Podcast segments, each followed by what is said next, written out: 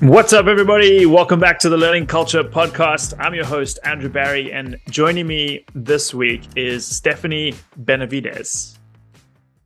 Hi, everyone. Stephanie is the head of sales enablement at Loadsmart. Uh, and I didn't give her a cue there that I actually expected her to say anything. So thanks for oh, stepping in and sorry. saving me. No, that was great. Um, Stephanie, I'm so excited to dive into these five questions with you. Uh, we've got, if you're listening to this as it's coming out, the full episode with Stephanie is coming out on Friday of this week. And um, this is going to give you a, a little teaser about some of the things we talked about. So, Stephanie, are you ready? I am ready. All right. What is the number one soft skill that you're prioritizing for your sales team? The number one soft skill that I am prioritizing for my team is time management. Hmm. Love it. That's a. Do you want me to go one. a little further into what that yeah, means? actually, yeah, because that is one. I think it's the first time we've heard that. Okay. Well, you know, I like to say that, you know, my time's worth a dollar value. And so Mm. spending your time, one of my sales coaches calls it opportunity cost. Spending your time on tasks that are going to be valuable and instrumental in your sales process, your selling um, capabilities, whether it's learning a new uh, function or learning a new tip, um, prospecting, basically spending your time on valuable things. I like that so much. That is a um, um, I have a good friend who who teaches this, so it, I might Ooh, I might send I you might need something. an introduction. yeah, yeah, he's uh he's really good at that. I'll, I'll mention actually for the show. His name is Khe Hy. Uh, he has a company called Rad Reads, and uh, and a, and he teaches this concept called 10k work, and you know the difference between like dollar work, ten dollar work, hundred dollar work, and like ten thousand dollar work. Oh, that's Um, amazing. So yeah, I'll come back to you on that. Um, second question: How do you get leadership? You have a, a a really supportive sales leader, as people who listen to the full episode will will know. Um, how do you get them to buy into the initiatives you want to roll out?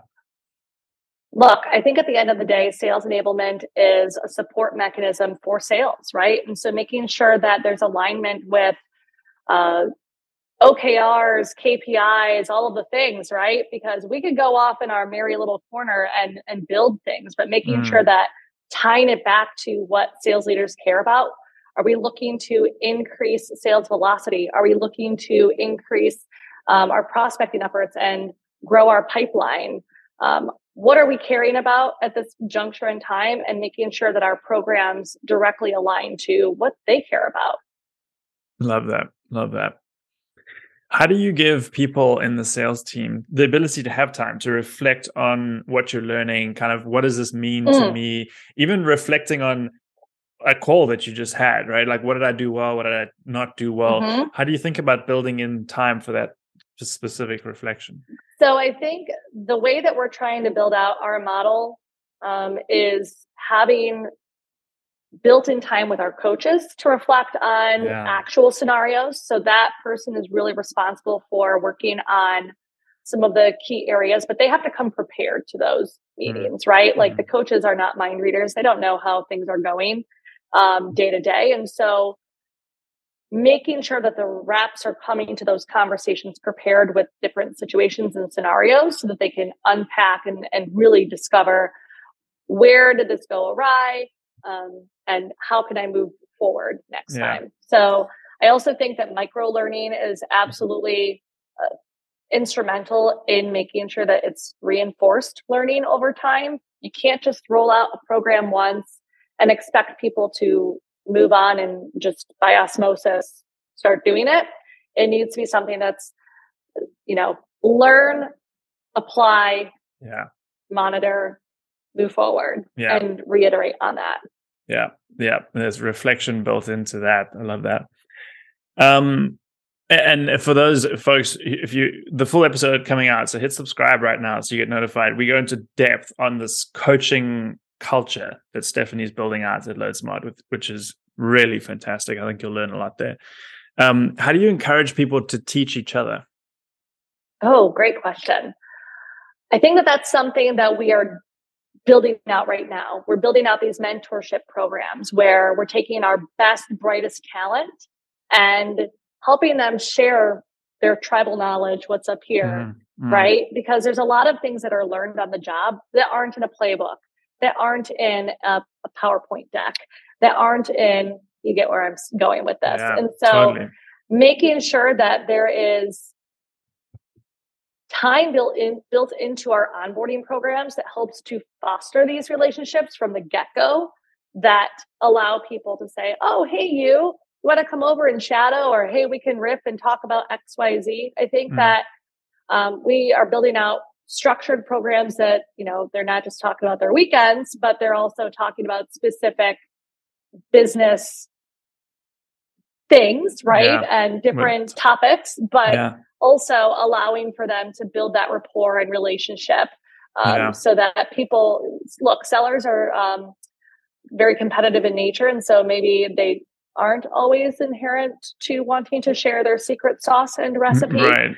Um, but we're trying to build out that motion here. Yeah. I like that. It was almost a sense of greasing the wheels, like just getting people comfortable with each other so that, that they, um, yeah, which we do also talk about in the main episode to be, to, to, to, to folks listening now when, um, we talk about this the the environment, the safe environment to kind of be authentic and vulnerable, which was a fantastic answer you gave um, early on in the episode.